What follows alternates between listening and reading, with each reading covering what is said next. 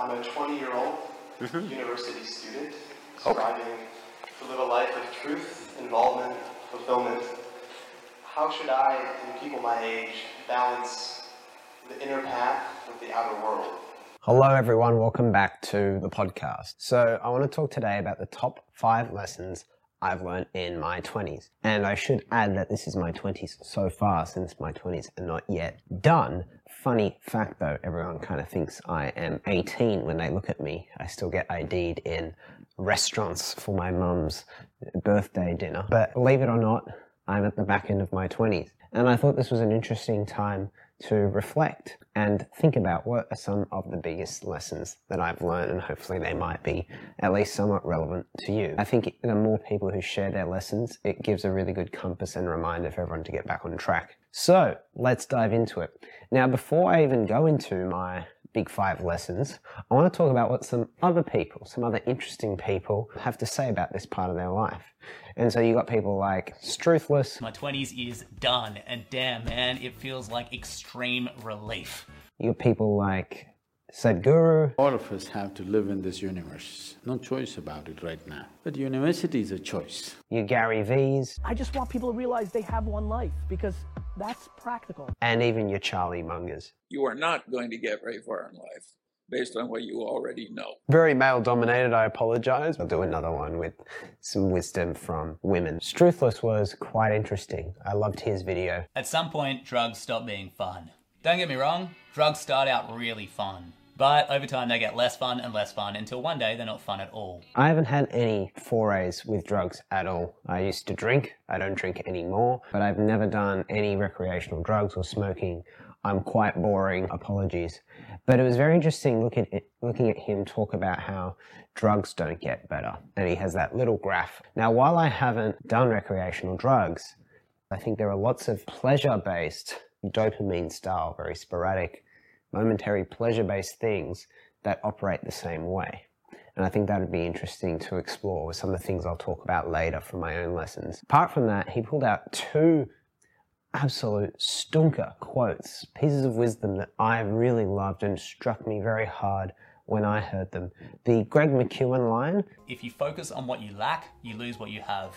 If you focus on what you have, you gain what you lack. Focus on what you lack, you'll gain what you have. Sorry, focus on what you have, you'll gain what you lack. Focus on what you lack, you'll lose what you have. I've always found that so powerful. Modern life almost tends to push you to think the other way. There are very few lines that provide such a strong reversal of our natural tendency, the way we're conditioned to behave in society, towards what would actually make us happy. And I'm going to talk a bit about appreciation in a bit. The other one was that Jerzy Gregorek, the, the Polish weightlifter. Hard choices, easy life. Easy choices, hard life. Or maybe I got that the wrong way around. It's a quote from the Olympic weightlifter Jerzy Gregorek. What it means is if you pick the easy path, you know, like sleep and chill and smoking cones all day, your life will ironically end up really hard. You'll wake up at 30 and you'll be like, ah, shit, man, I ain't got nothing. But if you pick the hard life, you know, friggin' running, cleaning, working, your life will end up really easy. For example, exercise, right, is pain up front, joy and reward at the back end. Sometimes making what's at first a hard decision is a stitch in time saving nine. I'll go on to someone else, but so different, less tattoos, probably done a lot less drugs in their time, Sadhguru. And he just had an absolutely uh, just stops you dead in your tracks kind of answer to a young student asking what 20 year olds or people in their early 20s should do with their lives. What should we be doing as individual human beings, as a generation of people? What should we be doing in our lives? What I would say is, as a young man, I want to open your eyes and look at the world. Right now, please see, what is the most needed thing in the world right now? You don't do some fanciful thing that you like to do. You must do what's most needed, isn't it so? If you get carried away by situations, people become like this, it's useful but it is not the basic thing. Today you saw a train burning, so you want to become a firefighter. Tomorrow you saw something, you want to become that. in reaction, in emotional reaction, you choose to become something. What should I do with my life? When such a thought has come, I would say spend little more time on it. Not being influenced by anybody or anything, simply look at it. What is it that the humanity needs most? What is it that the world needs most today? I want you to recognize that. I would say, all young people, not just you, must take a break from what you're doing. Now, I just find this so powerful. It's the sort of thinking that we need more of in society, and we don't see many people talking about it. Even the people we look up to, respect, admire, listen to, often struggle to really hit what I think is this top level, top draw wisdom to transcend so much of our default cultural thinking.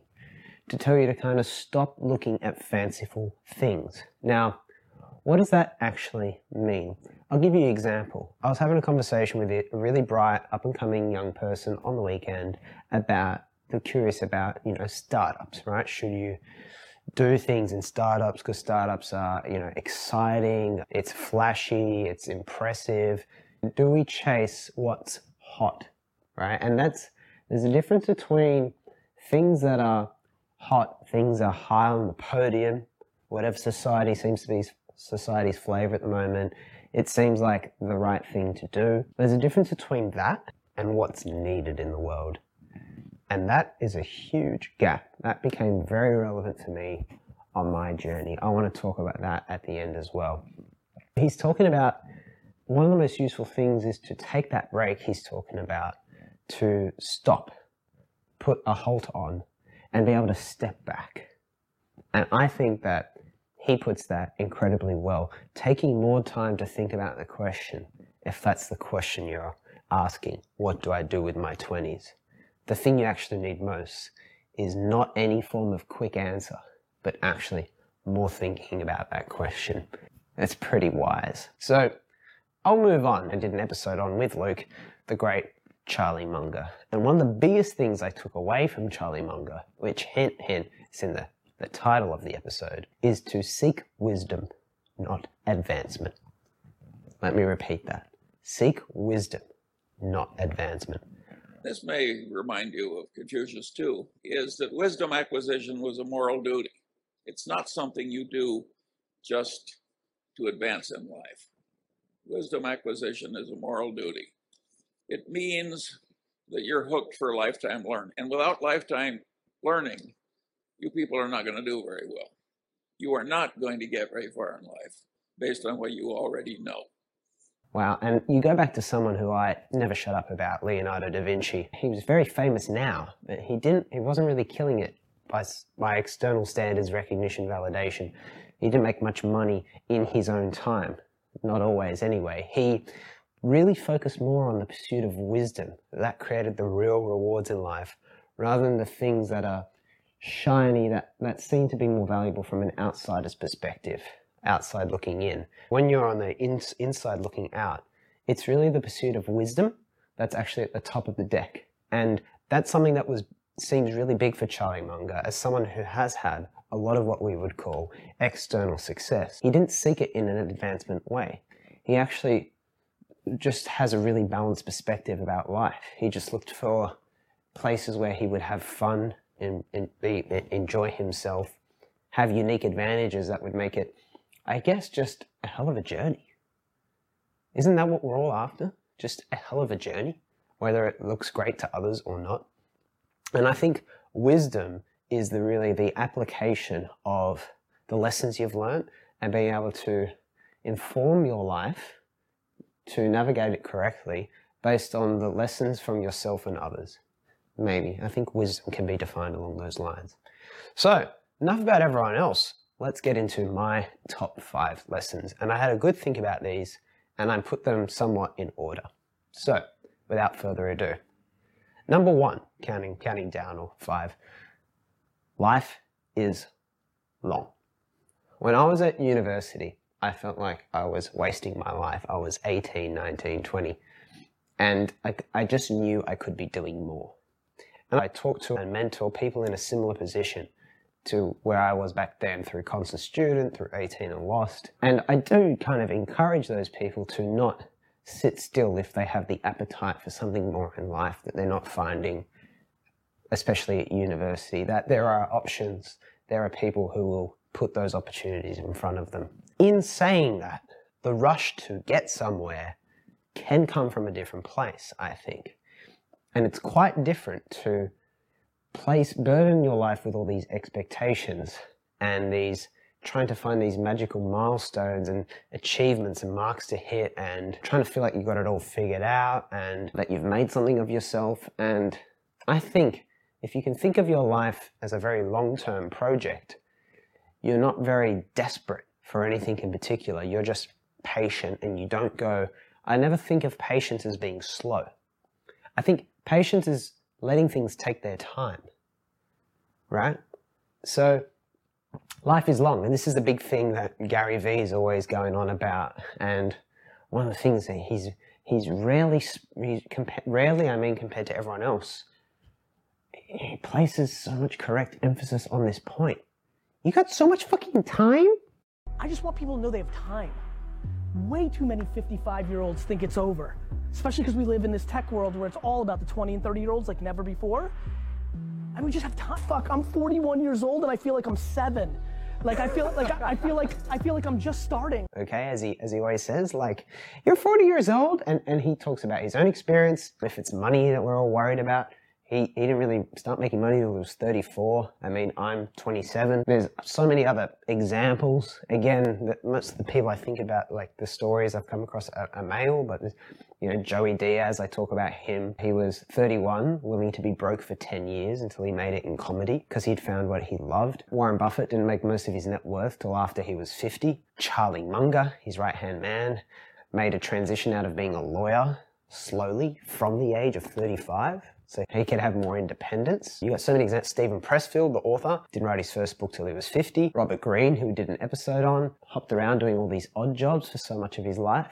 Vincent van Gogh didn't find painting till after he tried a whole bunch of other things and it would have taken years and years. Ray Kroc McDonald's quite old when he finally found like the kind of business kind of dream idea he was looking for. So there's no guarantee that you'll live even live to 50, live to 40. That's always this thing I ram on about. You know, my favorite question is that five year question. What would you do if you only had five years to live? The idea that life is long is, is, you know, still an assumption, but it's not, an, it's not an excuse to waste the present. It's just about being patient and not desperate. So that's a big lesson, right? That's a big lesson that I learned in my 20s to find the patience and sit into the fact that life is long. Number two, appreciation beats aspiration. So you can see these kind of building in a particular order here. I read a book when I was maybe 23 or 24 called The Happiness Curve, and it was a potent time for me because it'd been after these years of doing this work in and around related to Nepal while I was living here in Australia, which was a big perspective shift. And this book, The Happiness Curve, talked about midlife crisis, which is this funny thing we joke about you know, middle-aged men in Lamborghinis and, I don't know, dyeing their hair, getting piercings, whatever. It goes back to the first point, we're conditioned to feel like life is ending, we're not even that old. But you, you go back to this idea in the happiness curve that tends to be this culmination of all these social and life factors at this point in your life where you know you might not have reached the heights you thought you were going to get to in your career or you reached those heights, but you didn't, they don't make you feel the way you thought they would make you feel. Throwback to Alan Watts. You might have all this stress because you're looking after aging parents, but also young children. And it's this period where you're forced to reassess your expectations for your life. And this big theory in the happiness curve was that, interestingly, older people seem to report higher states of well being, whatever that is, so grain of salt, but cross culturally, robust finding China, Russia, US, all over. Older people tend to be happier than younger people. And the, the, the, the, hypothesis was that young people, especially people in their 20s, have all these expectations for their lives. And their expectations are so much higher than the reality. Whereas the flip is almost true for old people, older people, because they're forced to appreciate what they have once their expectations meet the cold hard face of reality. When I was 23 or 24 reading this book, I decided I was going to accelerate my midlife crisis, flip that, and not expect much of my life, but hope for hopefully to be able to touch lots of people with what I could do. But at the very least, I would touch the lives of those immediately around me. And that was something I knew I would be able to do. Close friends, high school friends, family. At the very least, I knew that that was in my control. And I knew I'd already done some things. I'd already enjoyed so many experiences in life and had the ability to touch some people. So the aspirations and goals and whatever you have, I've got no problem with that. Everyone's quite different in that area. I have some of my own that I very loosely hold. There's no thing I'm like, I need to tick that off and then I'll be proud of what I've done in life. But appreciation must be more of a focus than aspirations, goals, and things. Appreciating what you have at each stage of the journey, no matter how simple it is. That's the art of a good life. Number three, these keep building, the MVL. So this was a concept I, I kind of found the term probably in lots of conversations with Scott McKeown over the years, the minimum viable lifestyle, which was a, com- a combination again of those some of those first two lessons. And the idea that you would be conscious of the very basic, simple version of your life right now, not something years away, that you could be very happy with, that you could appreciate. For example, I learned that I didn't need much money. So if I was earning 50 grand a year compared to 12 grand a year, 50 would be nicer. But it, it wasn't, what's that as a percentage? Is that like 300% more, that difference? It wasn't, what, 50 grand was going to make me 300% happier than that much extra income, right? It wasn't proportionate. It might make me like 10% life 10% easier or more comfortable or something like that. But if I was earning 50 grand doing things that took away time to do things I love, like the joy of writing, being creative, being able to work in an industry I was interested in, which was a struggle for a couple of years for me, if that was going to take that away, wasn't quite worth it. Right? And so the idea of the MVL is what is the simplest version of your life that actually makes you quite happy? And the misinterpretation, I think, or the interpretation of this concept, as I write about it, spoke about it, was the first podcast episode, I think is less helpful, perhaps, is the idea that it's being a poor pauper, you know, like living on locusts and, I don't know, starving yourself and not having any money and being borderline homeless and being poor for poor's sake. That's not really it. That's not the focus. I place bets that probably brings more commercial opportunities to me, right?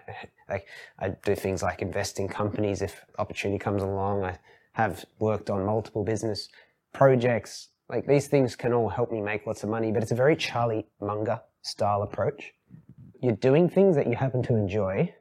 They happen to have a big potential financial reward and comfort, but that is a byproduct. You're very happy for that to just be a byproduct. It's not really the core thing. And it is much better to invest in simple, more attainable things and just leave room for bigger rewards that are in the less meaningful areas, less meaningful to you, like money, like having maybe a bigger house. Like, is that going to make much a difference? No, but I've got the money to do it, so I'll go do it. Maybe I'll get five cars instead of one because I've got that much. And that happens incidentally. So, MVL, really big. And there's a blog post or podcast episodes one to three if you want to go deeper into that. But that was huge because that gave me the breathing room to pursue earlier in life the things I really, really wanted to do instead of waiting 20 years for, to give myself permission to do them. The best way to financial freedom is actually MVL, not necessarily earning less. Number four, this was the hardest thing to learn for me in the, my 20s. It took me a long time and it gnawed away at me. Relationships are not your life. Relationships are part of your life. And the biggest challenge I think I faced from my late teenage years through to the first half of my 20s was placing that burden on relationships, mainly romantic relationships, but also a bit more than that, expecting other people to make me feel complete, make me feel like I was enough, which as I became so attached to that idea, probably from watching movies and things when I was young, a large part of it, and it placed all this expectation on it, which almost created like this big lamp that almost cast this shadow. So because I put it on such a big pedestal, it lowered my actual opinion of myself and my love and relationship with myself. And you can see why that became pretty detrimental.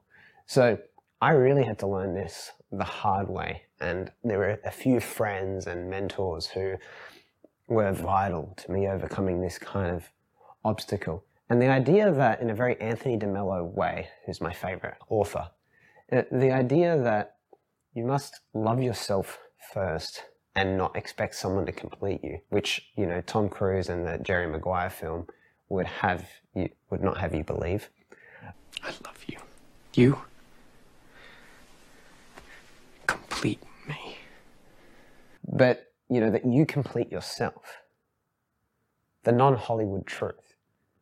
Because if you don't and you're looking for someone else to complete you, you will project onto them your insecurities, your deficiencies, or what you want them to be. And then you are obstructed from actually loving that person because you can't actually see them. Only the role you have cast them to play in your own drama.